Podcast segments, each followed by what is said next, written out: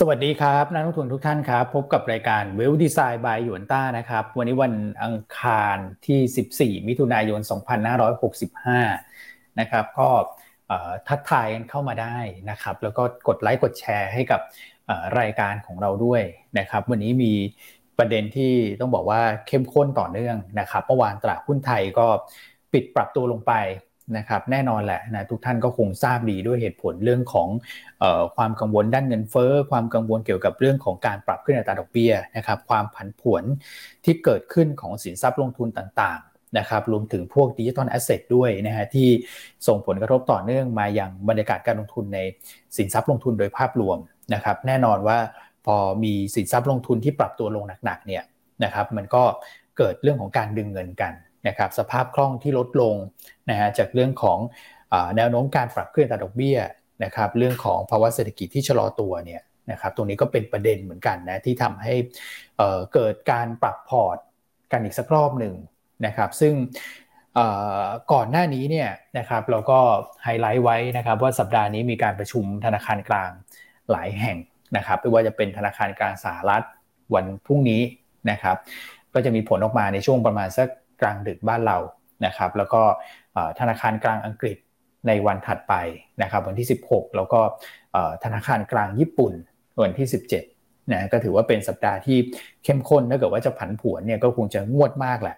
ในสัปดาห์นี้นะครับ แล้วก็วันนี้เนี่ยในเชิงของกลยุทธ์นะฮะเราจะเอาอยัางไงดีถ้าเกิดว่าเซ็นดิเด็กมีการปรับตัวลงมาต่อนะครับ เพราะว่าต้องพูดแบบนั้นก่อนนะเนื่องจากดูจากบรรยากาศการลงทุนในภาพรวมวันนี้เนี่ย ก็ยังแดงอยู่นะนะครับยังค่อนข้างแดงอยู่แต่เอาละ futures ของตลาดหุ้นสหรัฐฟื้นตัวกลับขึ้นมาบ้างนะครับแล้วก็ตัวของ commodity เนี่ยนะอย่างน้ำมันก็ดูจะทรงๆนะครับถ้าเกิดทุกท่านพร้อมกันแล้วนะครับ ช่วงนี้กระดาษปากกาอย่าอย่าให้พร่องนะฮะต้องต้องเตรียมมาให้พร้อมนะเพราะว่าเราต้องจดกันเยอะมากกับประเด็นสำคัญนะครับ โอเค เดี๋ยวเรามาคุยกับ พี่อั้นแล้วก็คุณแม็กซ์กันเลยนะครับ สวัสดีครับพี่อั้นครับครับ สวัสดีคุณอ้วน คุณแม็ก นักลงทุนทุกท่านนะฮะที่เข้ามารับฟังนะวันนี้มีหลายเรื่องที่น่าสนใจนะ เมื่อคืนเนี่ยเราเห็นความพันผวน ความปั่นป่วนในทุก asset class เลยนะฮะ ไม่ว่าจะเป็นหุ้นถูกไหมฮะ เป็นเรื่องของ commodity แต่ commodity เนี่ยพันผวนน้อยหน่อยนะครับผันผวนน้อยกว่าตลาดหุ้น แต่ว่าเมื่อคืนนี้ที่ผันผวนมากที่สุด นะครับ คือตลาดคริปโตเคอเรนซีใช่นะครับพวก digital asset ต่างๆ โอ้โห เมื่อวานนี้ต้องบอกว่าเป็นวันที่ผันผวนมากๆนะครับ แล้วก็ทุกอย่างเนี่ยมันเชื่อมโยงกันหมดครับ เลยทำให้ตอนนี้มันเกิดการโยกเงินกันนะครับ การปิด position ของการทำเลเวอเรจต่างๆนะครับก็สาเหตุหลักก็มาจากการประชุมเฟดในวันพุธนี้แหละฮะว่าตอนเนี้ย เหมือนตลาดปรับมุมมองขึ้นแล้วว่าเฟดอาจจะ มีการพิจารณาขึ้นดอกเบี้ยในการประชุมวันพุธนี้ที่ 0.75เปอร์เซ็นต์นะครับ คือก่อนหน้าตลาดนะมองว่า 0.5 ถูกไหมฮะ เดือน 6 แล้วก็เดือนสิ้นเดือน 7 แต่ว่าตอนนี้เนี่ย มีการปรับมุมมองขึ้นแล้วเพราะฉะนั้นข้อดีของตลาดหุ้น รวมทั้งการลงทุนในทุก asset class เนี่ย การที่มันลงมาเร็วๆแรงๆเนอะเพราะว่าตลาดมีการปรับมุมมองนะครับ ก็อาจจะเห็นการ buy on fact หลังทราบผลการประชุมเฟดอืมครับนะครับซึ่งเป็นภาพที่เราคอลกันเมื่อวานนี้เนอะว่าสัปดาห์นี้ตลาดหุ้นไทยเรามองยังไงมั่งนะฮะ ในแต่ละวันเนี่ยเดี๋ยวให้น้องทุนแชร์เข้ามาดีกว่า ว่าตั้งใจฟังเราอย่างมีสมาธิหรือไม่ อืม ครับ ดีไหมครับ อ่ายังไงฝากทุกท่านเนอะที่เป็นเอฟซีเนี่ยแชร์เข้ามาฮะว่าสัปดาห์นี้เรามองยังไงฮะสามวันแรกกับสองวันหลังนะฮะแล้วก็ฝากไลค์ฝากแชร์รายการด้วยทุกท่านนะครับ โอเค วันนี้ไม่สวัสดีไปหลายคนละกัน เพราะว่าเนื้อหาเยอะ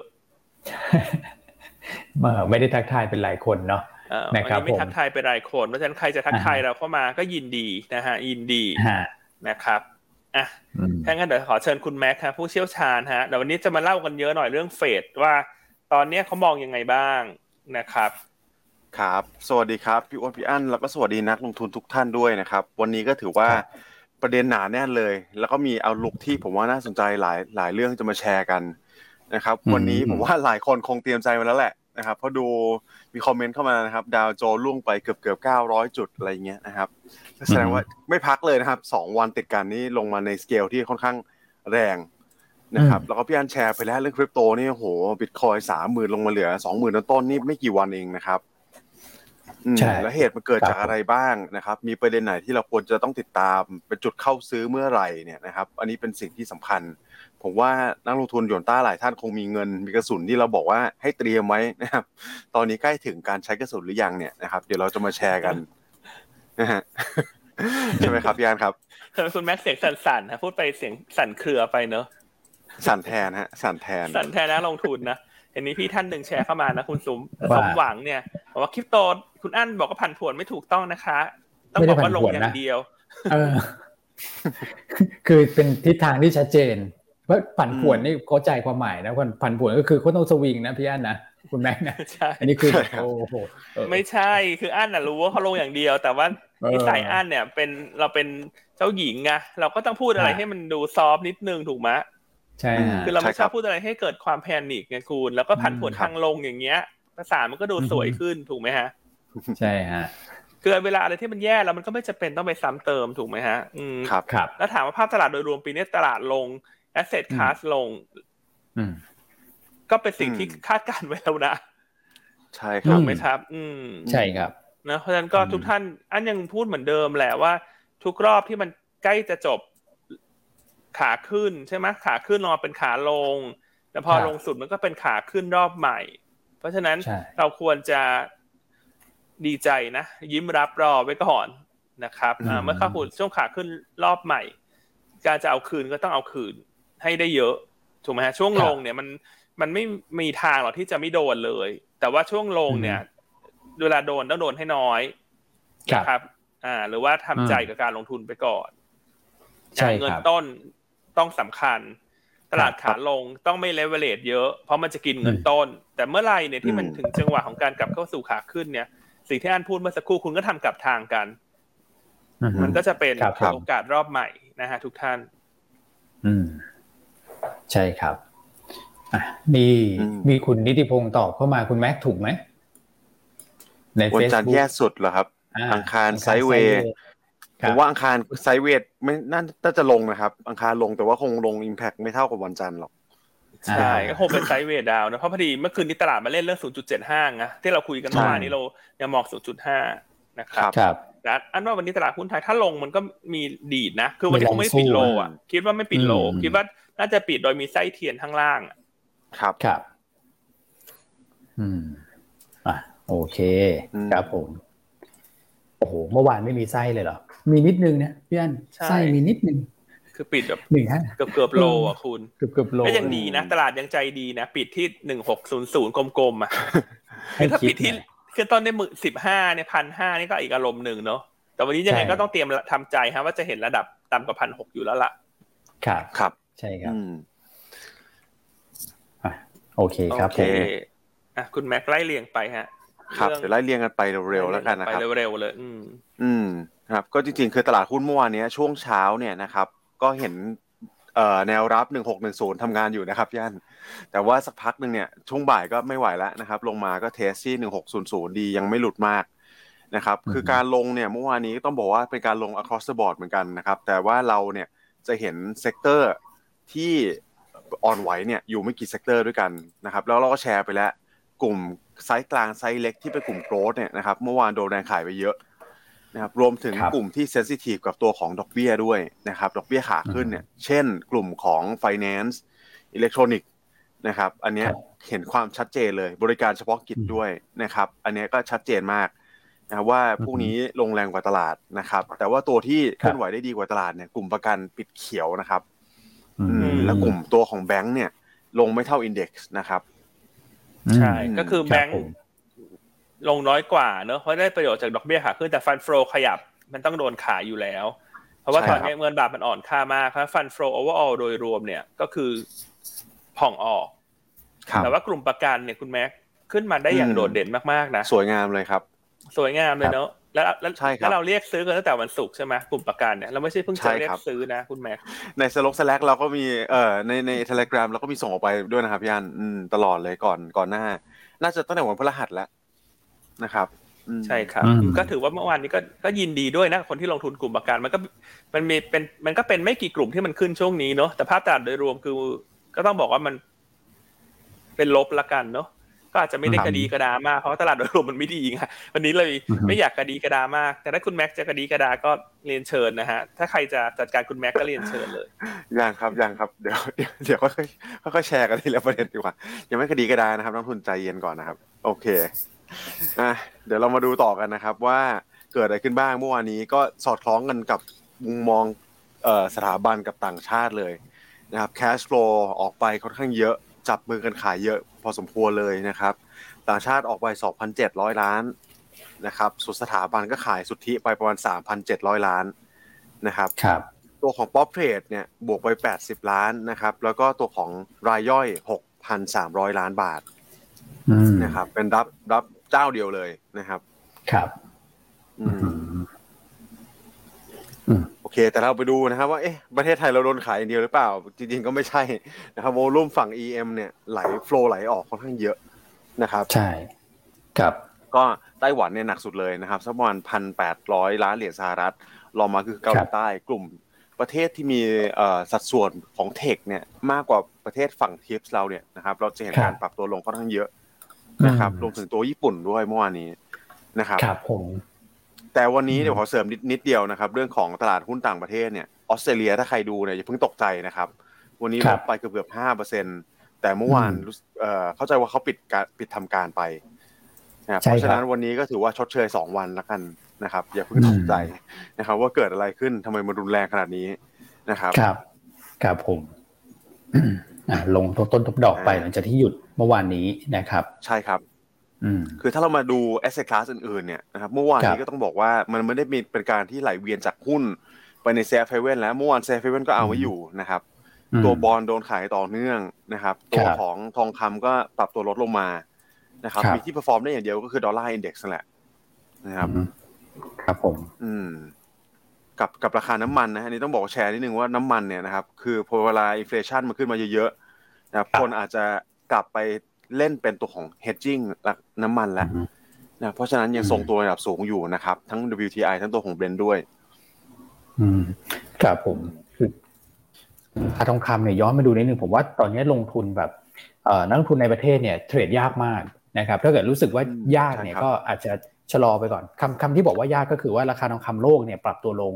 นะครับ แต่ว่าเงินบาทเนี่ยอ่อนค่าเยอะมากนะครับ เพราะฉะนั้นเนี่ยราคาทองคำในประเทศเนี่ยมันจะเหมือนถูกหักล้างกันไปครับ นึกนึกภาพออกใช่ไหมครับเพราะว่าเงินบาทที่อ่อนค่าจริงๆเป็นบวกกับราคาทองคำในประเทศนะฮะแต่ว่าถ้าเกิดจะลงทุนแบบเพียวๆเลย มันก็จะมีตัวของ t f e x นะที่ไปอิงกับตัวของเป็นราคาทองคำโลกเพียวๆเลยตรงนั้นเนี่ยก็ก็มีเหมือนกันนะครับก็คงจะต้องเลือกเครื่องหมายเครื่องมือให้ถูกด้วยในช่วงเวลาแบบนี้นะแต่ว่าดูจากราคาทองคำโลกที่ปรับตัวลงเนี่ยน้ำหนักเรื่องของเงินเฟ้อเนี่ยคงจะน้อยกว่าเมื่อเทียบกับดอลลาร์ที่ปรับตัวเพิ่มขึ้นแรงนะคุณแม่ เพราะดอลลาร์แรงเนี่ยเป็นลบกับตัวของทองคำแล้วก็ bond yield ด้วยนะที่ขึ้นครับพี่วันชัดเจนเลยนะครับสำหรับตัวฟิวเจอร์นะครับ ก็ก็สอดคล้องกันนะครับ ก็เน็ตสุทธิเนี่ยเป็นสัญญาช็อตเข้ามาค่อนข้างหนาแน่นมากเลยนะครับเกือบสองหมื่นแปดพันสัญญาครับนะครับ ตัวของบอลนี้ผมว่าก็ยังไม่ได้มีนะสำคัญเท่าไหร่นักนะครับสำหรับบอลประเทศไทยเนี่ยนะครับ ก็ซื้อสุทธิเข้ามาประมาณพันล้านนะครับผม แล้วถัดไปนะครับ เป็นอันนี้วอลุ่มบล็อกเทรดใช่ไหมครับพี่วันใช่ใช่ฮะวอลุ่มบล็อกเทรดนะครับ ก็ลงมาสักสามใช่สถานะคงค้างนะครับ ลงมาสักสามเปอร์เซ็นตอนนี้ในแง่ของมูลค่าก็อยู่ประมาณสักสี่หมื่นหนึ่งพันล้านนะครับ ก็สะท้อนว่า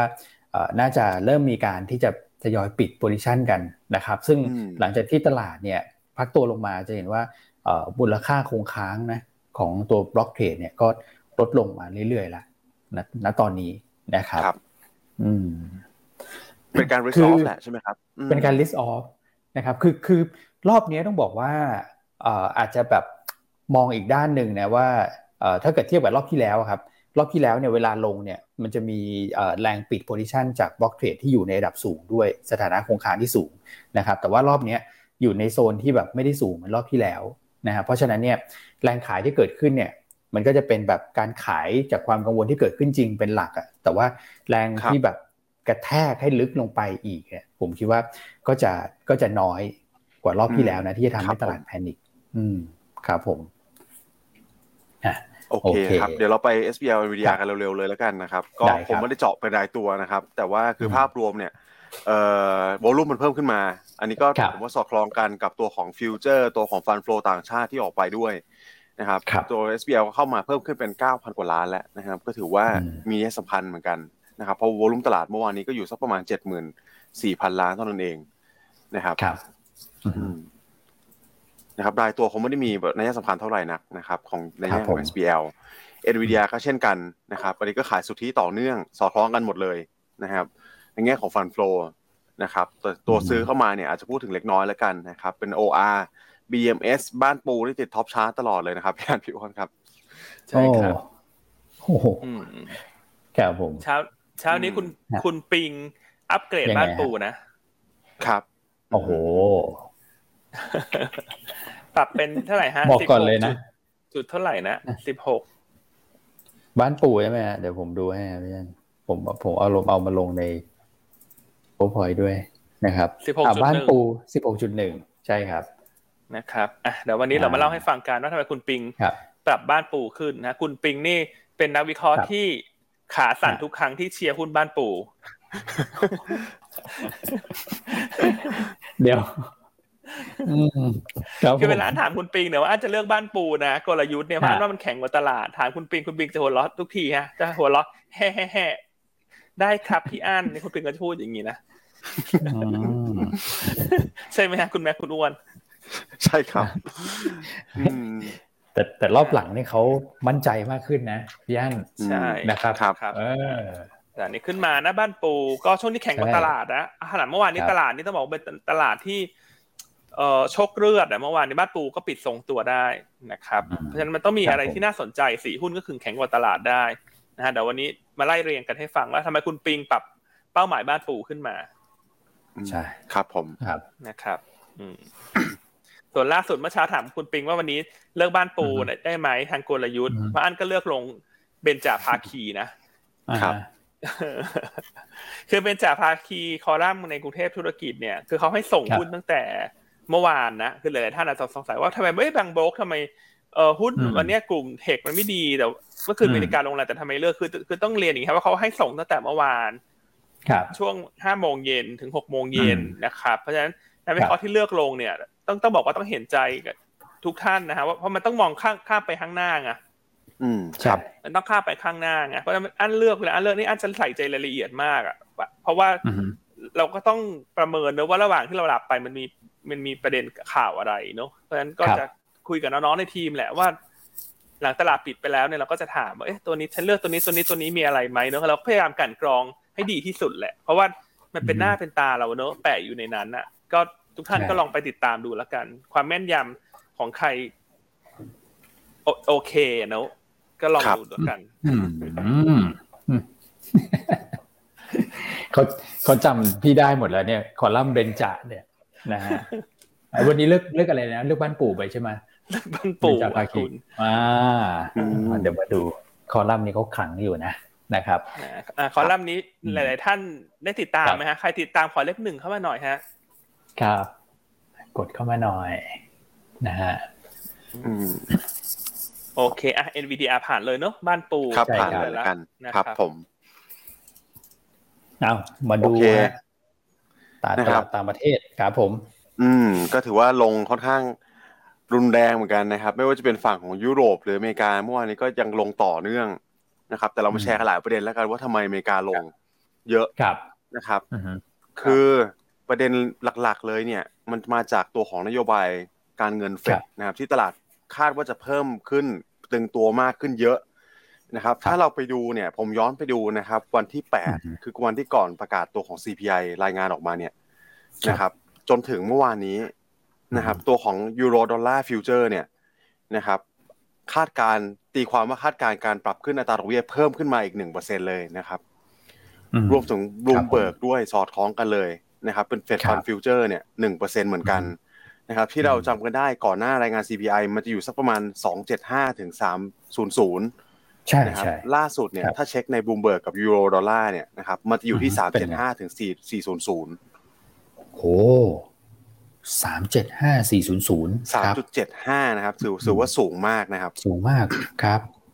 อืมสูงมากผมว่ากลายเป็นโทนฮอกกิชกันหมดแล้วนะครับ แล้วสิ่งที่โผล่มาคืออะไรคือคาดการณ์เรื่องปรับขึ้นทีละ0.75เปอร์เซ็นเนี่ยอืมนะครับโผล่ครับมาผมสองครั้งเลยถ้าเราดูนะครับ ก็คือการประชุมครั้งถัดไปเลย คือพรุ่งคนี้รับ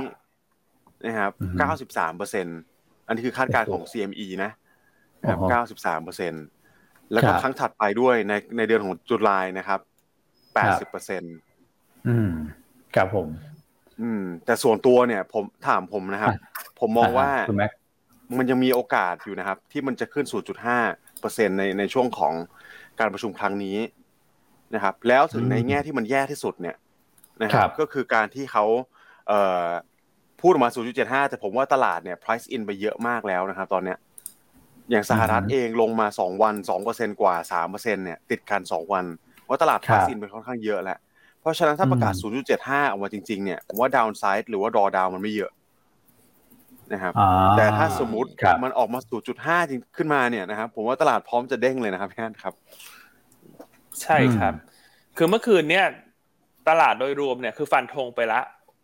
จากอืมราคาหุ้นที่ปรับตัวลงมาจากบอลยิวที่พุ่งขึ้นไปนะไม่ว่าจะเป็น bond yield ครับสิบปีของสหรัฐ bond yield ของสองปีของสหรัฐซึ่งเมื่อวานนี้เกิด inverted yield curve อีกแล้วคือ bond yield สองครับปีสูงกว่า bond yield สิบปีเล็กน้อยเพราะฉะนั้นเมื่อวานนี้ตลาด price in ไปเกือบร้อยเปอร์เซ็นต์เลยว่าพุธเนี้ยศูนย์จุดเจ็ดห้าเปอร์เซ็นค่อนข้างชัวร์นะครับอือฮึแล้วก็มีการรายงานด้วยนะคุณแม็กคุณอ้วน ไม่ว่าจะเป็นครับใน Wall Street Journal หรือว่า Goldman Sachs นะครับวาณิชธนกิจรายใหญ่ของสหรัฐเมื่อคืนนี้ออกมาฟันธงเลยฮะว่าว่าปรับมุมมองดอกเบี้ยขึ้น จากเดิมเขาคาดว่าสองครั้งข้างหน้าเนี่ยคือ วันพุธนี้กับ 27 กรกฎาเนี่ย 0.5 0.5 แต่ครับล่าสุดเดี๋ยวออกมาบอกว่า 0.75 0.75 สองครั้งข้างหน้านะฮะแล้วเดือนกันยายนเนี่ยอีก 0.5 นะครับ แล้วก็สองครั้งที่เหลือของปีพฤศจิกับธันวา 0.25 อีกสองครั้ง เพราะฉะนั้นอืมเบ็ดเสร็จโดยรวมเนี่ยสามครับครั้งประชุมข้างหน้าเนี่ย รวมกันคือครับสองเปอร์เซ็นตนะคครัรับบแล้วก็อืมอีกศูนย์อีกศูนย์จุดห้าเปอร์เซ็นในสองครั้งสุดท้ายเท่ากับทั้งปีเนี่ยเหลือห้าครั้ง เขาบอกว่าครัจะบขึ้นสองจุดห้าเปอร์เซ็นคูณ ครับห้าครั้งที่สองจุดห้าโอ้โหใช่นะครับแล้วก็จะทำให้สิ้นปีเนี่ยเฟดฟันครับเลทเนี่ย ถ้าโกลแมนแสกคาดการณ์ล่าสุดจะไปจบที่สามจุดสองห้าถึงสามจุดห้าเปอร์เซ็นเลยคุณอืมโอ้ นะครับครับเพราะฉะนั้นเมื่อวานเนี้ยตลาดมันเลยอืม price in ค่อนข้างแรงอืมเนอะและสิ่งที่ครับมันจะเกิดขึ้นครับตามมาเนี่ย อย่างที่อันครับเคยเล่าไปบ่อยแล้วหลายๆท่านฟังคงฟังจนแบบเบื่อละ แต่ว่าจะพูดอีกครั้งหนึ่งเพื่อให้ทุกคนเข้าใจภาพ คือเมื่อบอลยูสหรัฐมันพุ่งขึ้นไปเยอะๆอย่างเงี้ยสุดท้ายแล้วเงินมันจะถูกดึงไปตลาดพันธบัตรนะหุ้นมันจะไม่ได้มีเสน่ห์อืมเหมือนรอบที่เป็นโควิดนะนะครับเอ่ออ่า หลายๆท่านน่าจะเห็นภาพไปแหละครับคือถ้าตามตลาดตลาดจะเห็นแล้วว่ารอบเนี้ยไม่ใช่แค่เม็ดเงินจากตลาดหุ้นมันถูกดึงออกไปจากการขึ้นดอกเบี้ยของเฟดการทำ QT แต่เม็ดเงินของตลาดหุ้นมันยังถูกแบ่งไปที่ตลาดพันธบัตรอยู่ตลอดเวลา เมื่อยิวมันขยับขึ้นอืมนะครับครับอันนี้ก็ต้องติดตามกันแต่อย่างที่คุณแม็กบอกว่า ในเมื่อตลาดเทขวาสุดตัวมาแล้วว่าพุธนี้จะใช่0.75 แต่ถ้าออกมา 0.5 เนี่ย มันจะ rebound ครับอืมนะครับ แต่ว่าในมุมมองของอั้นนะเดี๋ยวฝากคุณแม็กครับกับคุณอ้วนแชร์ละกัน แต่ในครัมุบมมองของอั้นเนี่ยอั้นกลับชอบ ถ้าจะขึ้น 0.75 ไปเลยอ๋อนะครับเพราะว่าถ้าขึ้น 0.75 เนี่ยมันก็เป็นการลดความร้อนแรงเชิงเศรษฐกิจนะฮะซึ่งสุดท้ายครับแล้วเศรษฐกิจที่ถดถอยจะตามมาด้วยตลาดหุ้นที่ปรับตัวลง แล้วก็จะเป็นรอบใหม่ได้เร็วขึ้นนะครับ ซึ่งแน่นอนว่าถ้าขึ้น 0.5 เนี่ย ตลาดมันจะ rebound แหละ แต่มันครับจะดีแค่ใน short termอืมอ่าอืมมันจะครับรีบาวช็อตครับเทอมแต่ medium term เนี่ยมันก็จะยังเล่นยากอยู่ เพราะฉะนั้นถ้าท่านอืมชอบ short term ท่านต้องลุ้น 0.5 เหมือนที่คุณแม็กบอก แต่ถ้าท่านชอบ medium term เป็นสายมองยาวนะมองเทรนด์ใหญ่ปีนี้เนี่ยการขึ้น 0.75%เนี่ยกลับเป็นสิ่งที่ดีสำหรับอืมนักลงทุนที่รอจังหวะของรอบใหม่นะคือโดยเฉพาะอย่างยิ่งยิ่งถ้าครั้งนี้กับครั้งหน้า ขึ้น 0.75 ไปเลยสองครั้ง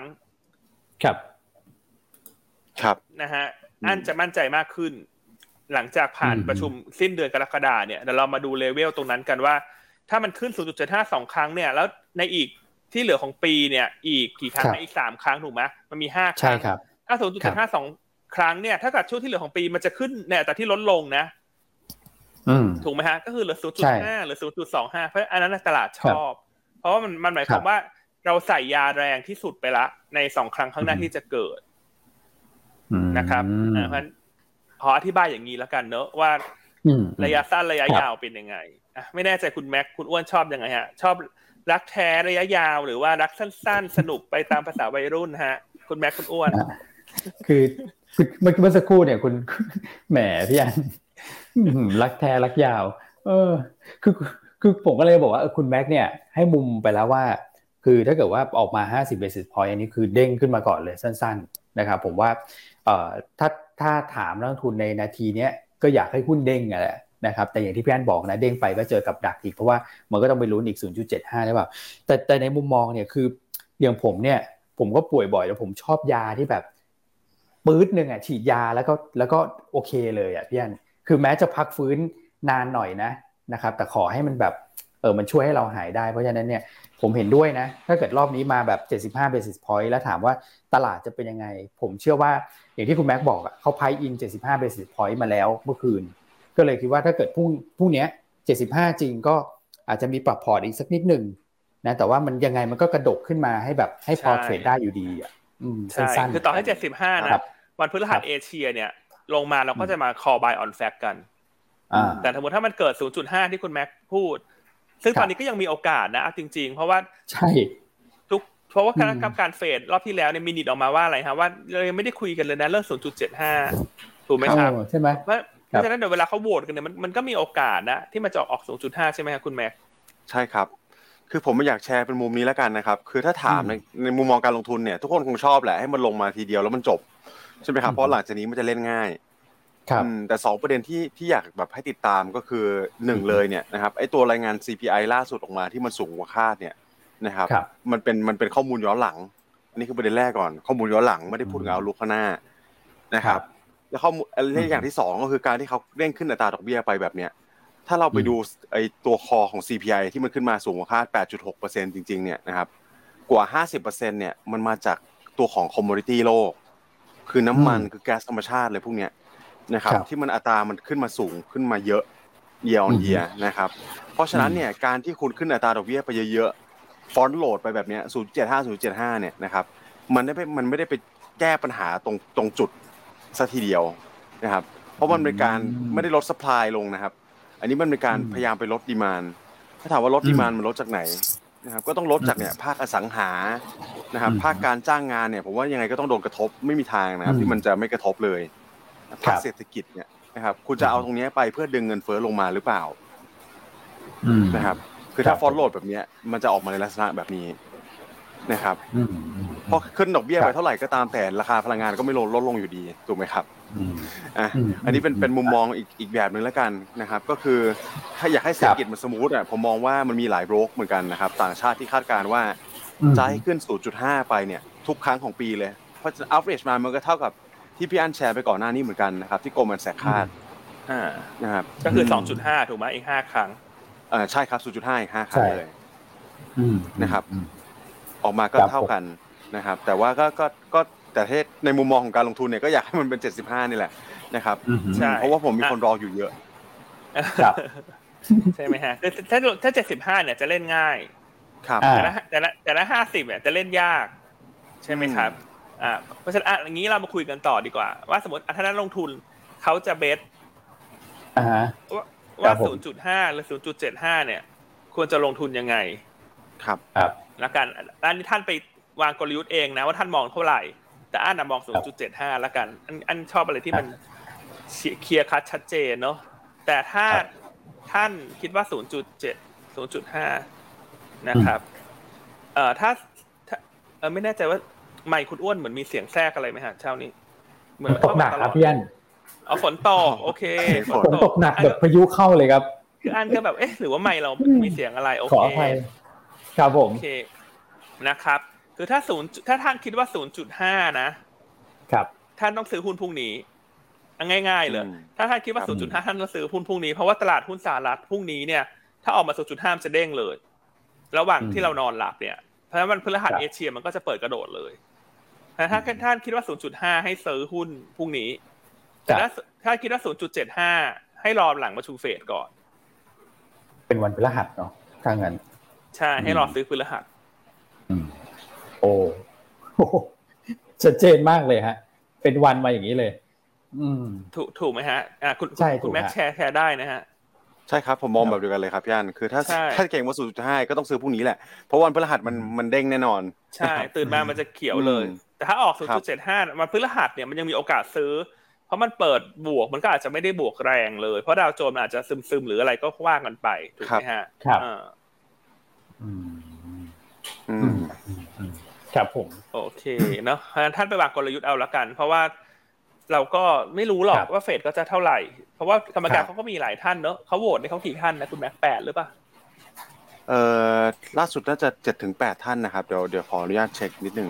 นะครับอืมอืมก็ต้องไปอ่านใจแต่แน่นอนว่าถ้า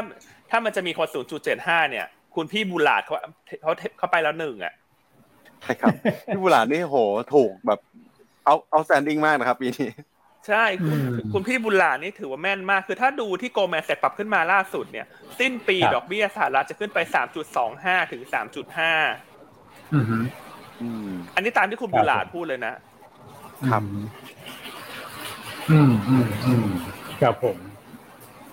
โอเคมาพี่โอน่าจะฝนตกหนักจริงนะครับตอนนี้ ใช่ครับคือตอนแรกคิดว่าเอ้ยว่า speaker อั้นแบบมีอะไรรบกวนหรือเปล่าไอตัวหูฟังด้วยอะ headphone ผมกลัวห้องถล่มมากเลยครับ เพราะว่าตกหนักแบบสาดใส่กระจกด้วยครับอ๋อเหรอฮะอืมใช่ใช่ใช่คือสาดมาทางนี้พอดีเลยครับพี่อั้นรุนแรงมากครับผมเมื่อกี้เมื่อกี้ confirm แปดคนนะครับแปดท่านแปดคนใช่ไหมอ่าแปดโอท่านเคท่านครับอืมครับก็ต้องไปผมเก่งกันเนอะแต่เอาเป็นว่าไม่ว่าจะออกหน้าครับไหนแล้วกันอันนี้ อันนี้พูดให้มีอืมความหวังนะ แต่ว่าไม่ได้ครับความหวังลมๆแล้งๆนะ อันนี้เป็นความหวังที่เราประเมินตาม fundamental นะ คือไม่ว่าจะขึ้นอะไรก็ตามเนี่ย ถ้าหุ้นลงมาแลนด์ยังไงก็มีฟื้นหลังประชุมเฟด อืม อืม ใช่ครับ ก็คือถูกไหม buy on fact ครับอยู่ดีอะจะช้าใช่หรือเร็วอืมใช่ เพียงแต่ว่าครับท่านจะ bet ทางไหนมากกว่า จะจะ bet ครับเพิ่มในลักษณะไหนมากกว่า อะโอเค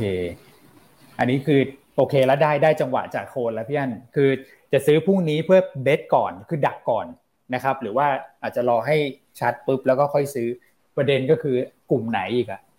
ถูกไหมเพราะว่าซื้อก็ต้องเลือก เลือกกลุ่มไม่ถูกนะ รอบใหม่เนี่ยนะรอบรอบที่จะเด้งเนี่ยอืมพี่อัน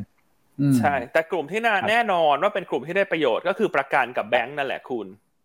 ต่อสองกลุ่มนี้ไปก่อนอืมใช่ครับครับผมอ่าแล้วแล้วก็ถ้าอืมตึงตัวต่อดอลลาร์ก็แข็งบาทก็อ่อนก็ส่งออกอาหาร ก็ยังเป็นธีมนี้แหละฮะ อืมยังเป็นธีมครับนี้อยู่เหมือนเดิมเนอะคือธีมเนี้ยมันเป็นธีมที่เข้ากับเรื่องของดอกเบี้ยในช่วงนี้อ่าฮะครับผม นะครับอะถ้าทุกท่านก็ไปวางกลยุทธ์กันแต่วันพรุ่งนี้เนี่ยแน่นอนมันจะเป็นวันที่ผันผวนมีแรงประทะกัน ทั้งคนที่เก่ง 0.5 เก่ง 0.75 แหละอืมฮึนะคครัรับบผมอะแล้วพูดเรื่องเฟกกันละเราอยากจะเชื่อมโยงเพิ่มเติมนะฮะเรื่องของประชุมกรงงครับอ่าคือจากเดิมเนี่ยเราคาดว่ากรงงนะฮะหรือว่าแบงก์ชาติไทยเนี่ย จะขึ้นดอกเบี้ยในเดือนกันยายนใช่นะครับ ครับคือตอนเนี้ยกรงงเหลือสามครั้งปีนี้เฟดเหลือห้าครั้ง คือออือฮึปีหนึ่งเนี่ยเฟดมีแปดครั้งกรงงมีหกครั้ง ทุกท่านครับจดตามเนอะของครับเราตอนเนี้ยเหลือสามครั้ง เฟดเหลืออมห้าครั้งนะฮะคือก่อนหน้าเนี่ย เราคาดว่าถ้าเฟดขึ้น 0.5 ในครับวันพุธนี้กรงงเดือนสิงหา น่าจะมีโอกาสอืมก้ากึ่งว่าจะขึ้นหรือยังไม่ขึ้น ครับ นะครับแต่ถ้าเฟดขึ้น 0.75 ในวันพุธนี้อือฮึย้อนมามองที่ประเทศเราเนี่ย มีโอกาสที่กรงงจะขึ้นดอกเบี้ยในการประชุมครั้งหน้าเลย 0.25%ขึ้นไปอืมนะคครัรับบผมเอ่อแล้วแล้วก็อาจจะไปพักสักรอบหนึ่งในเดือนเอ่อกันยาใช่ไหมฮะเอ่อใช่ครับอ่าเดือนกันเดือนยากันยาแล้วสุดท้ายครับ แล้วก็ขั้นสุดท้ายคือเดือนพฤศจิกายน เพราะฉะนั้นต้องคิดเชื่อมโยงฮะคือถ้าเฟด 0.75 เนี่ยโอกาสที่กรงงจะขึ้นดอกเบี้ยเลยในสิงหาคมเนี่ยเป็นไปได้แต่ทั้งนี้ทั้งนั้นเนี่ยในช่วงที่เหลือของปีสามครั้งเนี่ยเราคิดว่าขึ้นเต็มที่คือศูนย์จุดห้าเปอร์เซ็นมันจะมีครั้งหนึ่งที่มันเว้นอืมอืมครับผมนะครับอะถ้างั้นฝากคุณอ้วนแชร์เรื่องกรณีของเอ่อเมื่อวานนี้เนาะมีปาฐกถาพิเศษ โดยดรเศรษฐพุทธผู้ว่าแบงค์ชาติเนี่ย มันมีประเด็นอะไรที่น่าสนใจบ้างฮะคุณอ้วน ครับ ก็ต้องบอกว่าถือว่าเป็นครั้งแรกนะครับหลังจากประชุมกรงที่ดรเศรษฐพุทธเนี่ยออกมาให้ความเห็นเกี่ยวกับเรื่องของมุมมองทางเศรษฐกิจของไทยนะครับ คราวนี้เนี่ยมันมีอยู่ 3 ประเด็นที่น่าสนใจหนึ่งก็คือความเสี่ยงที่เศรษฐกิจบ้านเราเนี่ยจะเกิด recession เนี่ยดรเศรษฐพุทธก็ยังมองว่าอยู่ในระดับต่ำนะครับก็คือผู้ว่าแบงค์ชาตินะนะฮะความเสี่ยงทางด้านเงินเฟ้อนะครับดูเหมือนว่าจะเริ่มชัดเจนมากขึ้นนะครับแล้วก็ เริ่มที่จะให้น้ำหนักกับเรื่องของเงินเฟ้อเนี่ยมากกว่าเรื่องของเศรษฐกิจนะครับ ก็คือเขามองว่าเศรษฐกิจเนี่ยฟื้นตัวได้ดีแล้วนะครับ แต่ว่าเงินเฟ้อเนี่ยมันมีความเสี่ยงมากกว่านะครับ เพราะฉะนั้นเนี่ยชัดเจนว่าการดำเนินนโยบายการเงินหลังจากนี้จะให้น้ำหนักกับเรื่องของให้น้ำหนักกับเรื่องของเงินเฟ้อมากกว่าเรื่องเศรษฐกิจนะครับ คราวนี้ประเด็นก็คือผู้ว่าแบงค์ชาติก็ให้ความเห็นเองเลย เพราะเขาก็เขาก็ติดตามเรื่องของ คอมเมนต์เกี่ยวกับเรื่องข่าวเรื่องโซเชียลเหมือนกันเขาก็บอกว่าเรื่องของการขึ้นดอกเบี้ยเนี่ยค่อนข้างชัดนะว่าขึ้นนะครับจะขึ้นเมื่อไหร่นะฮะท่านก็บอกว่าเอาจังหวะเวลาเนี่ยที่มันเหมาะสมแล้วกัน แต่ในมุมมองเนี่ยนะครับเขามองอย่างนี้ฮะไปเชื่อมโยงกับเศรษฐกิจว่าเศรษฐกิจเศรษฐกิจบ้านเราเนี่ยจะกลับไปเท่ากับช่วง pre covid เนี่ยก็คือในช่วงไตรมาสหนึ่งปีหน้านะครับเขาก็บอกว่า เรื่องของเครื่องมือนโยบายการเงินเนี่ยควรจะกลับเข้าสู่ระดับปกติในช่วงเวลานั้นเช่นเดียวกันนะครับผมก็เลยคิดเอาเองว่าการขึ้นอัตราดอกเบี้ยเนี่ยถ้าเกิดว่ากลับเข้าไปสู่ระดับปกตินะครับก่อนโควิดเนี่ยดอกเบี้ยนโยบายเราอยู่ที่ 1.25%นะครับตอนนี้เราอยู่ที่ 0.5 ก็มีรูม 75 basis point ที่จะขึ้นไป ถึงไตรมาสหนึ่งปีหน้าเนี่ยก็ประมาณสัก 4 ครั้งนะครับผมก็เลยคิดว่า คือการขึ้นอัตราดอกเบี้ยเนี่ยอย่างน้อยๆปีนี้น่าจะเกิดขึ้นสัก2ครั้งนะตอนแรกเนี่ยก็ประเมินกันที่เดือนกันยากับเดือนพฤศจิกาแหละนะครับเพราะว่าคิดว่าแบงก์ชาติเนี่ยส่งส่งสัญญาณมาให้ภาคธุรกิจภาคครัวเรือนเนี่ยปรับตัวก่อนนะครับแล้วก็ขึ้นทามมิ่งตรงนั้นเนี่ยเศรษฐกิจฟื้นขึ้นมารับพอดีนะครับก็เลยคิดว่าน่าจะขึ้น 2 ครั้งในช่วงกันยาพฤศจิกา แต่อย่างที่พี่อันบอก ถ้าเกิดว่าเฟดเนี่ยขึ้นอัตราดอกเบี้ยในวันพุธนี้นะครับ 75 basis point ผมคิดว่าสิงหาเนี่ยเขาอาจจะขึ้นมารอก่อนเลย 25 basis point นะครับแล้วก็เว้นช่วงกันยาแล้วก็ไปขึ้นอีกทีคือพฤศจิกายนนะครับใช่ครับก็ทิศทางเนี่ยชัดเจนมากพี่อันนะครับดอกเบี้ยในบ้านเราเนี่ยขยับแน่นอนก็จะเป็นบวกกับเนี่ยครับกลุ่มแบงก์กลุ่มประกันนะครับครับโอเค เพราะฉะนั้นอันนี้ก็เป็น last minute deal แล้วนะสำหรับท่านที่จะรีบล็อกดอกเบี้ยต้นทุนต่ำไว้เนี่ยคือรถด่วนขบวนสุดท้ายแล้วฮะ สุดท้ายแล้วใช่ไหมอืมรถด่วนขบวนสุดท้ายแล้วนะฮะถ้าต้องการดอกเบี้ยต่ำถ้าจะเป็นท่านไม่ว่าจะเป็นภาคธุรกิจเนอะถูกไหมฮะการออกหุ้นกู้หรือว่าการกู้เงินต่างๆเนี่ยตอนนี้จะเป็นโค้งสุดท้ายละ รวมทั้งท่านที่จะซื้อบ้านซื้อรถจะรีไฟแนนซ์เนี่ยก็โค้งสุดท้ายจริงๆละอืมใช่นะครับเพราะถ้ากรงงขึ้น 0.25 เมื่อไหร่เดือนไหนเนี่ย คือการจะคุยกับแบงก์ขอดอกเบี้ยต่ำเนี่ยอย่างน้อยมันก็ถูกปรับขึ้นแหละเพียงแต่ปรับขึ้นมากน้อยเพียงใดอืมนะครับเพราะฉะนั้นช่วงนี้นอกจากทำการบ้านลงทุนในหุ้นแล้วก็ต้องไปทำการบ้าน ตัวท่านด้วยนะครับว่า เออว่ามีอะไรบ้างเนอะที่ต้องรีบจัดการสะสางครับผมนะฮะถ้าเรื่องหนี้สินนี่ปรึกษาคุณอ้วนได้นะฮะคุณอ้วนเขา แนะนำเก่งสร้างนี้พร้อมกันฮะ เพราะว่าเขาสร้างหนี้เก่ง โอ้โหครับผม แล้วคุณแม็กล่ะฮะคุณแม็กสร้างหนี้บ้างไหมฮะ คุณแม็กเตรียมตัวแล้วยังฮะผมก็เก่งไม่แพ้กันครับ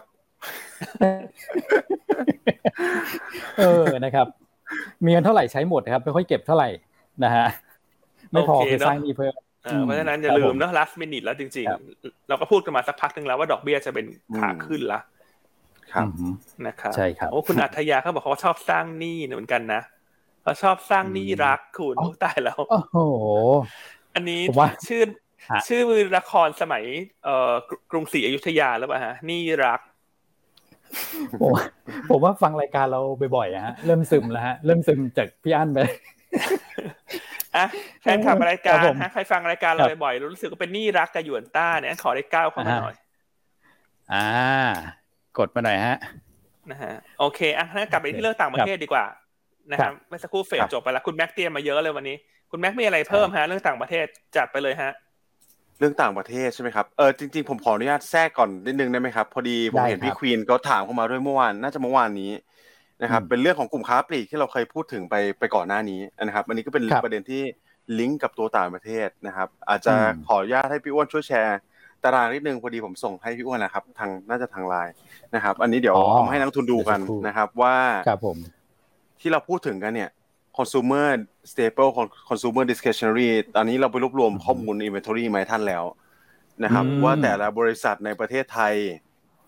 มี inventory stock restocking เพิ่มมากขึ้นน้อยไม่มากมากขึ้นขนาดไหนกัน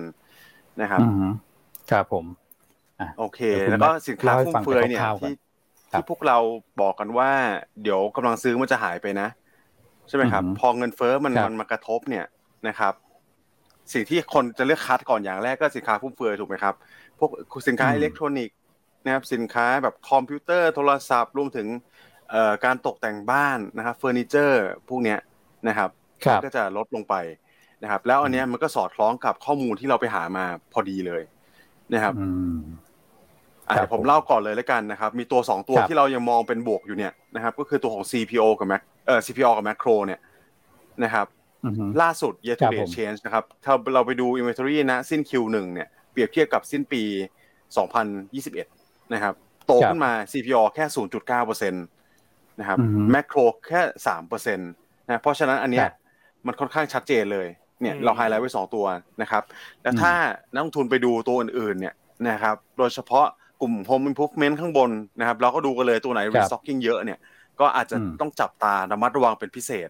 นะครับสำหรับสินค้าไอทีเนี่ยนะครับก็ลงมาข้างล่างตั้งแต่ซินเน็คลงมาถึง Copperwired เลยเนี่ยเราเห็นว่า inventory บวมขึ้นมาค่อนข้างเยอะชัดเจนเลยอืมอ่าครับผมอืมอาจจะมีบางตัวเหมือน SIS เนี่ยที่ inventory เขายังไม่ได้ปรับเพิ่มขึ้นมานะครับแต่นอกนั้นเนี่ยใน rate ที่เป็น double digit กันหมดเลย บางคนยี่สิบสามสิบเปอร์เซ็นต์นะครับ ครับ คุณแม็กยอดเยี่ยมมากทำตัวเลขตัวนี้มาเนี่ย เห็นชัดเลยฮะ ครับ ว่าปริมาณ inventory เนี่ยมันบวมเห็นไหมฮะ อืม แล้วสมมติถ้า demand หด demand หดสิ่งที่จะเกิดขึ้นอะไรฮะ นอกจากยอดขายมันจะลดลงถูกไหมครับ ต้องไปดูเพิ่มเติมอีกว่า inventory ของแต่ละบริษัทเนี่ย บางบริษัทเขาใช้ working capital เช่นใช้ OD หรือใช้ short term loan มา funding หรือเปล่า ครับถ้าใช้ใช้ถ้าใช้ OD หรือใช้ short term loan มา funding ในการซื้อ inventory มาเก็บเพื่อรอขายเนี่ย แล้วถ้ามันขายช้า มันนอกจากยอดขายมันหด มันมีดอกเบี้ยที่ต้องแบกด้วยนะ อืม อืม ครับผม ใช่ครับใช่ไหมฮะคุณแม็กอันนี้อันนี้เป็นที่น่าต้องน่าระมัดระวังเลยนะครับพี่อันผมมองว่าคือเทรนด์มันมันเปลี่ยนค่อนข้างเร็ว แล้วบ้านเราเนี่ยนะครับ consumption เป็นน้ำมันอาหารเยอะ ผมว่ามันถึงเนื้อถึงตัวทุกคนแล้วนะครับ ตอนนี้คืออันนี้อาจจะแชร์เป็นประสบการณ์ส่วนตัวนะครับ พอดีมีเพื่อนแบบทำร้านอาหารอยู่อย่างเงี้ยนะครับ อันนี้ผมไม่ทราบว่าของร้านอาหารท่านเป็นไหมนะฮะของเพื่อนผมเนี่ยออกไปซื้อใบเหลียงอย่างเงี้ยครับ ผักชีเนี่ยโอ้โหบ่นกันแบบนะครับ เออไม่ครับตอนเป็นฮะใช่ไหมครับ ใช่นะครับวัตถุดิบขึ้นเนี่ยอย่างช่วงนี้ปาทูน่าเนี่ยขึ้นมาสักพักหนึ่งแล้ว นะครับแล้วก็พวกปลาแซลมอนเนี่ยนะครับอันนี้ได้แก้ปัญหาด้วยวิธีซื้อทำไงฮะปลาอะไรก็ได้ฮะแล้วมาทาสีส้มเพื่อที่จะให้คนทานคิดได้เป็นปลาแซลมอน เดี๋ยวรสชาติมันไม่ได้พี่แหมนะครับแล้วช่วงนี้ถ้าใครไปทานอาหารที่ร้านเนี่ยถ้าปลาแซลมอนรสชาติแปลกๆเนี่ย ก็คือปลาทาสีฮะ ครับ พูดเล่นนะครับพูดเล่นพูดเล่นฮะไม่เป็นไรฮะก็ของขึ้นแต่เราก็เลือกวัตถุดิบที่ดีเสมอเนอะมาจิ้นลดลงหน่อยไม่เป็นไรฮะต้องช่วยๆกันไปก่อน แต่ถ้าถึงเมื่อใดที่มันไม่ไหวแล้วเราก็ต้องขึ้นราคาใช่ไหมคุณแม็กครับ ใช่ครับนะครับแล้วผมว่าคือนักลงทุนทุกท่านเนี่ยออกไปทานข้าวข้างนอกใช่ไหมครับออกไปเอ่อขับรถเนี่ย น้ำมันนี่ก็ผมว่าถึงกันถึงตัวกันหมดแล้วล่ะใช่เพราะฉะนั้นพวกนี้พอเวลามันเริ่มกระทบแบบรายจ่ายเราเนี่ยนะครับบางคนก็อาจจะลด นะครับการไปการไปซื้อพวกสินค้าฟุ่มเฟือยลงนะครับเพราะฉะนั้นเนี่ยเราอาจจะเห็นกันแล้วตั้งแต่ไตรมาสสองไตรมาสสามเนี่ยผมว่าไอ้ตัว inventory days มันจะเริ่มมันจะเริ่ม reflect เข้ามาในในตัวของเอ่อแต่ละผู้ประกอบการแล้วนะครับ เพราะฉะนั้นอันเนี้ยก็เป็นเป็นที่ควรต้องระวังนะอย่างที่พี่อั้นบอกนะครับใช่คือเวลาเวลาเราเห็นอะไรที่น่าสนใจเนี่ย เห็นก่อนรู้ก่อนพูดก่อน ปรับพอร์ตก่อนนะ เราพูดอย่างนี้เสมอนะ คือเราไม่จำเป็นต้องไปรอทุกอย่าง มันเฉลยออกมาผ่านงบการเงินนะคุณ แล้วพอผ่านงบการเงินทุกคนก็จะพร้อมใจกันขายไง แต่ถ้าท่านฟังหยวนต้าทุกวันเนี่ยอย่างวันนี้คุณแม็กไปทำการบ้านมาต้องบอกว่าดีมาก อืมครับเห็ผนมไหมฮะว่าเนี่ยมันเห็นแล้วนะการบวมของ inventory คือถ้ามันขายได้ในระดับเดิมเนี่ยมันก็ไม่มีปัญหาถูกไหมคใช่รับครับอืมใช่งั้นทุกท่านลองไปเอาเนี้ยอันเนี้ยเหมือนเป็นเขาเรียกอะไรฮะคัมภีร์นะเฉลยอืมเฉลยแนวโน้ม ในอีกสองสาครัมบไตรมาสข้างหน้าถูกไหมครับ ครับผมใช่คือหุ้นเหล่านี้เราไม่ได้หมายความว่าหุ้นเขาไม่ดีนะ หุ้นเหล่านี้เป็นหุ้นที่ดีหลาย ๆ ตัวอืมแต่ว่าหุ้นที่ดีแต่แพงมากเกินไป ภายใต้ภาวะตลาดที่กำลังถดถอยอืมครับก็ต้องพิจารณาดูว่าเราจะถือตัวนั้นมากหรือถือตัวนั้นน้อย ใครเคยเป็นแฟนคลับ หุ้นตัวนั้นๆเนี่ยก็ต้องไปดูว่ามันอืมมีแนวโน้มอย่างไรละกันอืมนะครับครับผมแต่เราทำตัวเราทำตัวเลขมาให้ท่านดูอืมครับผมคือ มันมันชัดเจนมากนะครับ คือผมเข้าใจว่าอย่างนี้ครับพวกสินค้าไอทีเนี่ยเอ่อเขามีการเร่งสต็อกกันขึ้นมาในช่วงไตรมาสหนึ่งเพราะว่ากลัวเรื่องของเอ่อจีนที่มีการล็อกดาวน์ไปด้วยนะครับ แต่ประเด็นมันก็คืออย่างที่พี่อันบอกแหละนะครับ working cap เนี่ยแหมสำคัญนะครับ เพราะฉะนั้นเนี่ยมันก็จะเป็นผลต่อเนื่องมาด้วยนะอันนี้คือภาพใช่ครับที่แบบชัดเจนเลยนะคุณที่คุณแม็กเอามา แล้วก็มันก็สะท้อนภาพมาที่ราคาหุ้นแล้วอะนะว่ากลุ่มสินค้าไอทีก็ถอยลงมาจริงๆนะครับ ช่วงนี้ครับอืม รู้ก่อนปรับพอร์ตก่อนได้เปรียบอครัยู่บแล้วนะอืฮะมอืมฟังหยวนต้าครับทุกวันผมยิ่งได้เปรียบ เพราะว่าหยวนต้าคิดใช่ไวทำไวอ่า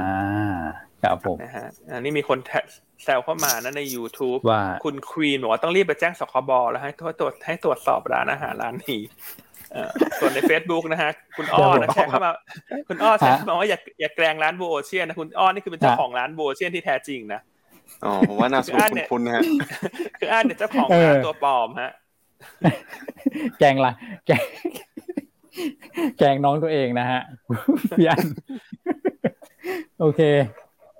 อะนะครับ อะคุณแม็กกับอะคุณคแม็รักบผมมาอืมต่างประเทศเราเหลือประเด็นอะไรอีกไหมครับ ต่างประเทศคริปโตไหมคริปโตหน่อยไหมเอ่อเราเริ่มเรื่องอ่าคริปโตหน่อยดีอืมไหมได้ฮะครับหลายๆท่านอาจจะรู้อืมว่าคริปโตเนี่ยช่วงนี้ที่มันโอ้โหผันผวนมากเนี่ยมันเป็นอย่างไรมันเกิด ความเสียหายมากน้อยเพียงใด คือต้องบอกว่าตอนนี้เนี่ยเอ่อถ้านับจากจุดสูงสุดเนี่ยครับตลาดคริปโตเสียหายมาก ขออนุญาตใช้คำนี้เลยอืมครับนะครับ เพราะว่าตัว Market Cap ของตลาดคริปโตเนี่ยนะครับ ถ้าไปดูช่วงเดือนพฤศจิกายน 2021 ที่เป็นช่วงครับที่ราคาบิตคอยเนี่ยขึ้นไปอยู่ที่ 69,000 เหรียญอืมตอนนั้นคริปโต มาเก็ตทั้งตลาดเนี่ย มี Market Cap อยู่ประมาณ3ล้านล้านเหรียญสหรัฐ ครับนะครับ แต่ว่าระยะเวลาเพียง8เดือนนะฮะนับจากอืมพฤศจิกายนจนถึงมิถุนายนครับนะครับอ่าตอนนี้ Market Cap ของคริปโตเคอเรนซีทั้งหมด ลดลงมาจาก3ล้านล้านเหรียญลดลงมาเหลือ1ล้านล้านเหรียญโอ้ อืมอ่าคือต่ำกว่าเล็ครักบน้อยด้วยซ้ำนะฮะต่ำกว่า1ล้านใช่ล้านเหรียญเล็กน้อยแต่อันก็ปัดให้จำง่าย ๆ แล้วกันอืมนะคุณดูดิหายไปอืม2ล้านล้านเหรียญนะคุณ อืมครับผมนะครับเร็วมากอ่เพราะฉะนั้นสองล้านล้านเหตรีรยญงนี่เทียบกับตัวเฟดบาลานซ์ชีตนี่เท่าไหร่ครับพี่อันอืมเฟดหาบายลานไปซ์ชียี่สินี่บห้าเปอร์เซ็นต์อะนะใช่ยี่สิบยี่สิบห้าเปอร์เซ็นต์นะครับเฟดบาลานซ์ชีตรอบนี้ของการทำ QE มันเท่าไหร่ห้าล้านล้านใช่ไหมขึ้นมาเก้าล้านล้าน ใช่ไหมฮะครับอืมใช่ครับสี่ล้านหายไปเป็นสองสี่ล้านล้านประมาณสี่ครับ ครับผม ใช่ หายไป แล้วคุณคิดดูสิ ว่าความเสียหายในเรื่องของ wealth มันจะขนาดไหนคุณ เพราะก่อนหน้าทุกคนเนี่ยโอ้โหฟู่ฟ่ามากถูกไหมฮะเล่นคริปโตได้กำไรเยอะเนอะโดยเฉพาะเด็กรุ่นใหม่ครับก็ไปซื้ออะไรนะซื้อบ้านซื้อรถหรูใช่ซื้อครับนาฬิกา ถูกไหมครับอืมอ่าใช่นู่นนู่นนู่นนี่นี่แต่ตอนนี้ภาพมันเปลี่ยนนะเพราะว่าจากสามล้านล้านเหรียญลงมาเหลือหนึ่งล้านล้านเหรียญเนี่ย อันนี้ยังไม่รวมตลาดหุ้นที่มันพังลงมาด้วยนะอืมปีเนี้ย ถ้ากับ wealth อืมของประชากรทั่วโลกเนี่ยหายไปหลายล้านล้านเหรียญนะเผลอเผลอๆนับอืมรวมกันนี่อาจจะมากกว่าขนาด balance sheet เฟดที่ขยายหรือเปล่า อืมอ่าใช่สาเหตุว่าทำไม ก็เพราะว่าการลงทุนทำไมฮะในคริปโต การลงทุนในครับตลาดหุ้นมันมีคำว่า leverage เข้ามาเกี่ยวข้องอ่าสำคัญอ่าคือตลาดหุ้นเนี่ย leverage น้อยกว่าคริปโตนะคริปโตนี่ leverage สิบยี่สิบสามสิบเท่านะคครับเพราะฉะนั้นเดี๋ยวเราเดี๋ยวเราไปทำการบ้านให้ต่อดีไหมคุณแม็ก ได้เลยครับอ่าแล้วเดี๋ยวพรุ่งนี้อืมเรามาเล่ากันหรือว่าจะวันถัดไปนะ ขอเวลาดึงข้อมูลก่อนว่าเอ๊ะสุดท้ายแล้วเนี่ยรอบเนี้ยตลาดหุ้นที่มันลงมาทั้งหมดเนี่ยไปเทียบกับขนาด balance sheet ของเฟดขนาด balance sheet ของ ECB เนี่ย มันเป็นยังไงดีกว่า ตัวเลขนี้อาจจะน่าสนใจก็ได้นะ ครับอืมได้เลยนะครับ เดี๋ยวทำมาให้ดู อืม แต่ถ้าเสริมนิดนึงเนี่ยผมว่าคริปโตตลาดคริปโตเนี่ยนะครับ คือที่มันแรลลี่ขึ้นมาได้ขนาดนี้แน่นอนมันมาจากสภาพคล่องใช่ไหมครับ และก่อนหน้านี้ นะครับปี 2017 2018 ที่มีการแตะเริ่มทำ QT กันสักประมาณหนึ่งปีเนี่ยนะครับสิ่งที่เราเห็นน่ะคือคำว่าถ้านักลงทุนติดตามนะครับ จะเห็นว่ามันมีคำการใช้คำว่า tapering tantrum นะ tapering tantrum เนี่ยแปลว่าอะไรนะครับแปลว่าการที่มันเริ่มปรับลดตัวของงบดุล แล้วบอลยิวมันดีดขึ้นไปเร็วๆแรงๆ ซึ่งตอนนี้เราเห็นแล้วรอบนี้เป็นแล้วนะครับทำแต่เริ่มทำ QT เนี่ยก็อาจจะมีปัจจัยหลายๆอย่างนะครับเรื่องของเฟด เอ่อ policy rate ด้วยนะครับ ที่จะขึ้นอัตราดอกเบี้ย แต่ว่าตอนนี้มันชัดเจนแล้ว แล้วผมว่าเดี๋ยวพอทำ QT ถ้าเขาปรับแคปเพิ่มขึ้นเป็นเก้าหมื่นล้านเหรียญสหรัฐต่อเดือนเนี่ยนะครับ อันนี้มันก็เป็นตัวที่มันจะหนุนตัวบอลยิวให้ดีดขึ้นไปอีกนะครับ เพราะฉะนั้นก็ต้องระมัดระวังกันนิดนึง รอให้บอลยิวมันพีคเนี่ยนะครับ ก็มีหลายโบรกคาดการณ์กันนะครับ ว่าจะขึ้นไปแตะแบบสี่เปอร์เซ็นกว่าเนี่ยนะครับสำหรับตัวสองปีอะ ผมว่าในในในช่วงต้นปีหน้านะครับว่าอันนี้ก็อาจจะรุนแรงเกินไปนะนะครับถ้าถึงจุดนั้นจริง ๆ นี่โหเสน่ห์หุ้นคงหายไปพอสมควรนะครับพี่อันใช่ครับ คือถ้าบอลยูอเมริกาขึ้นไปเอาเป็นว่าเกินสามเปอร์เซ็นกว่าเนี่ย อันว่ามันดึงกำลังซื้อออกไปเยอะเลยนะ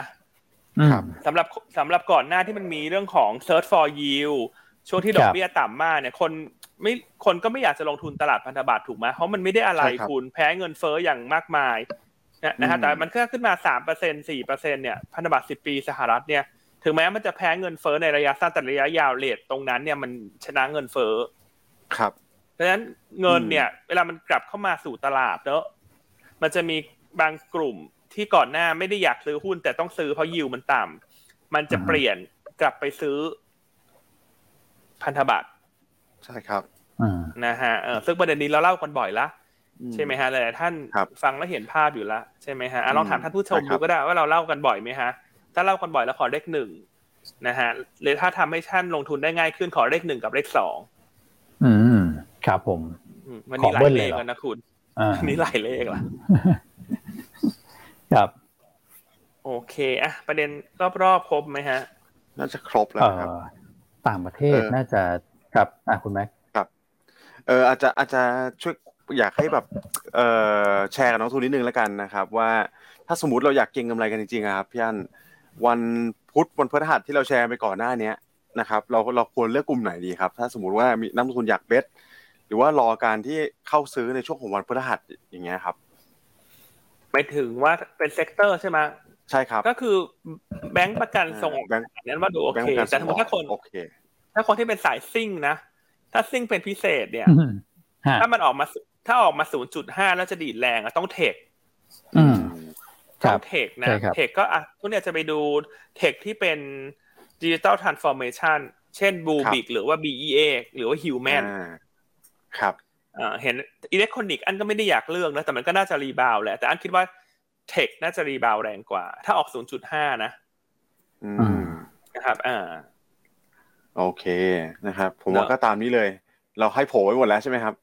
โอ้โหให้โผล่จึงยิ่งกว่าจะเฉลยการบ้านอีกคุณ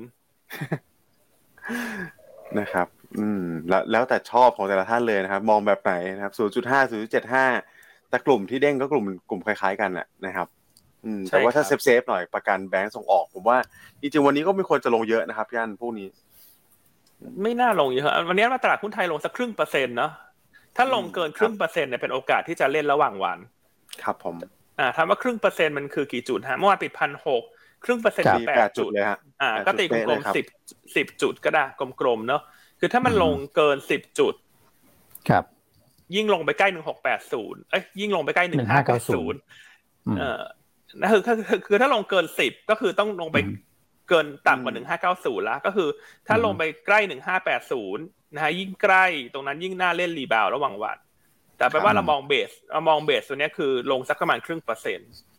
อืมครับ ครับ อืมอันนี้ผมเห็นคำถามมาหลายท่านแล้วนะครับครับว่ามีโอกาสที่เฟดจะขึ้นดอกเบี้ยหนึ่งเปอร์เซ็นต์ไหมผมเห็นมีมีมีสื่อพูดถึงอยู่นะครับ แต่ส่วนตัวผมมองว่าโอกาสมันน้อยมากครับหนึ่งเปอร์เซ็นต์ผมว่าตลาด panic แน่ๆเลย panic panic แบบ panic เยอะมากนะครับ แล้วเฟดก็คงไม่ไม่ทำให้มันรุนแรงขนาดยังไม่ขนาดนั้นใช่ครับครับผมนะครับ แต่ไม่น่านะหนึ่งเปอร์เซ็นวันพุธนี้อันว่าว่าโอกาสยากมาก โอกาสไม่ถึงหนึ่งเปอร์เซ็นอะ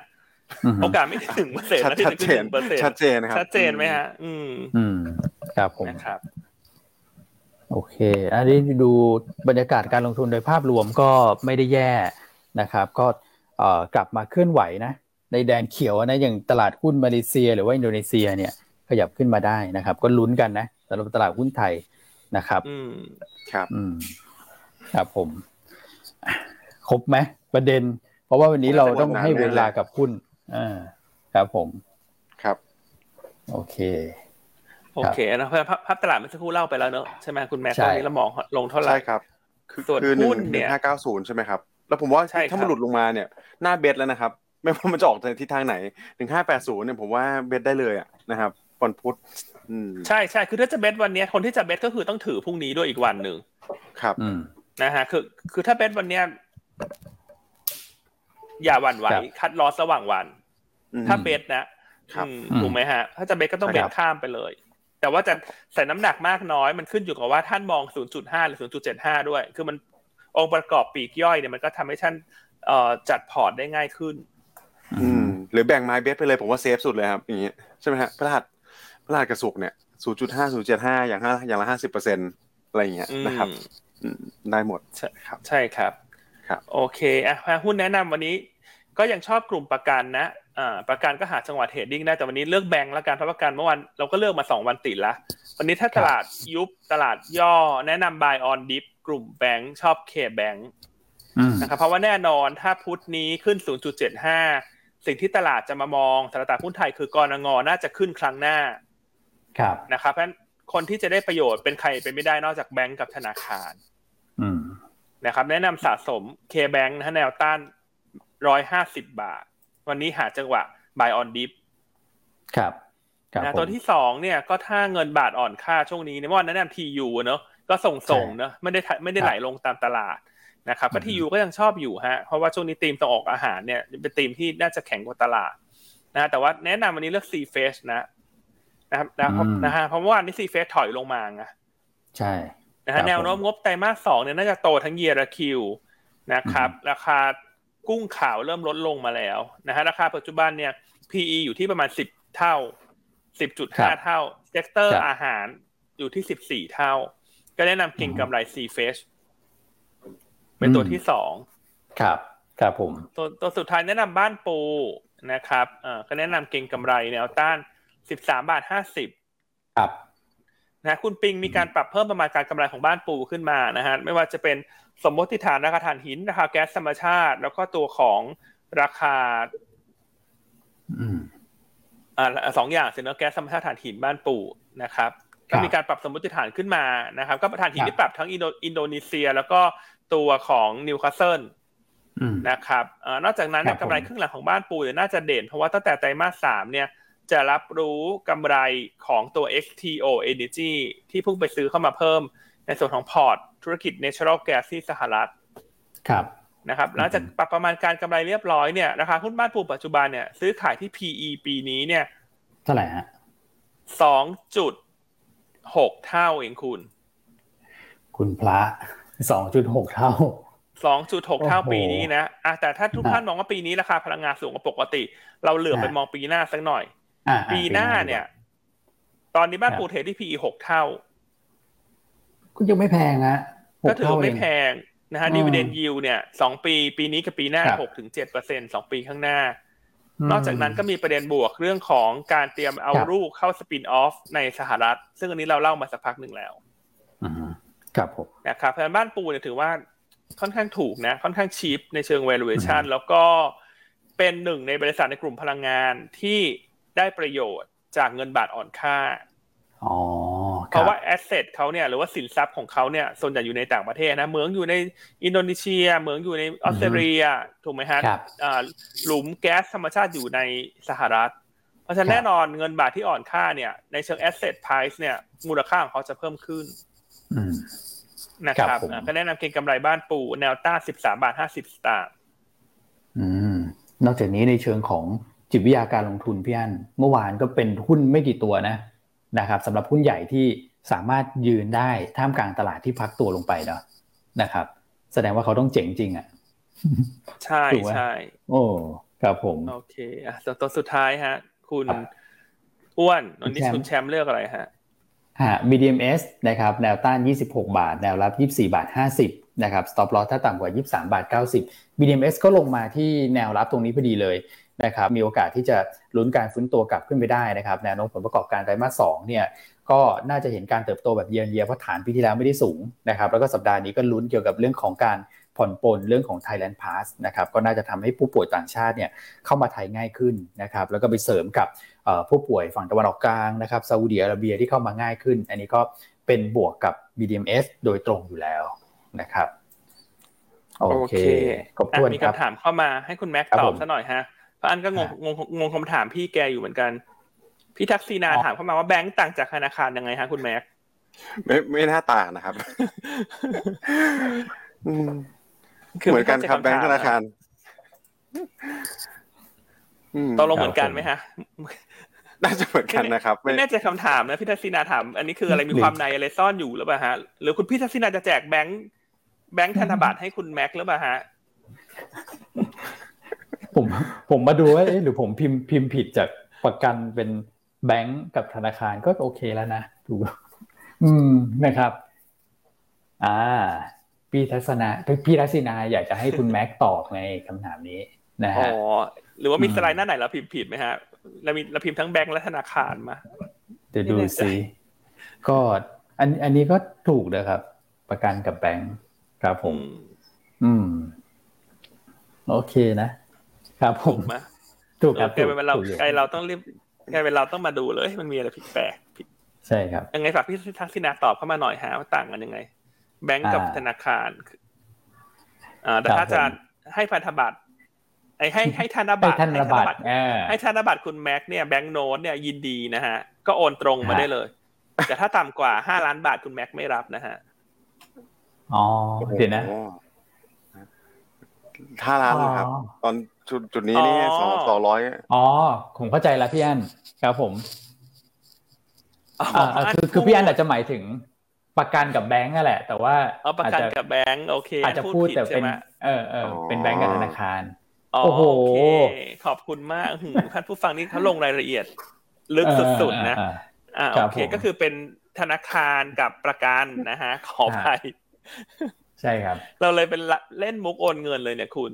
อืม แต่มีผมพูดด้วยนะฮะตกลงตกลงพี่อั้นหรืออ้วนนะฮะโอเค ครับผมโอเคโอเค ประมาณนี้แล้วกัน ขอบคุณมากนะแสดงว่าท่านผู้ฟังตั้งใจฟังจริง ๆ นะ แต่เข้าใจว่าก็น่าจะคือรู้ไงว่าอันพูดผิดไงแสดงว่าตั้งใจฟังว่าอันหมายความว่าประกันกับธนาคาร เออถูกไหมฮะฮะครับผม โอเค ขอบคุณฮะทุกท่านที่คอมเมนต์เข้ามา นะครับโอเค ขอบพระคุณมากคุณแม็กเลยอดได้สตางค์เลยยังไงขอบคุณพี่ทักษิณาด้วยนะที่ ใช่ใช่ที่คอมเมนต์เข้ามาครับผม โอเคเอาวันนี้ขอให้ถ้างั้นหมดเวลาแล้วที่ดีนะนักลงทุนไปเตรียมเตรียมเตรียมรับมือตลาดนะขอให้เป็นวันที่ดีนะวันนี้ เราคิดว่าถ้าลงมาเป็นโอกาสละสำหรับที่คนที่จะหาจังหวะเล่นรีบาวครับ ใช่เลยครับครับ โอเค ถ้างั้นพบกันพรุ่งนี้นะครับ ทุกท่านสวัสดีนะครับ สวัสดีครับ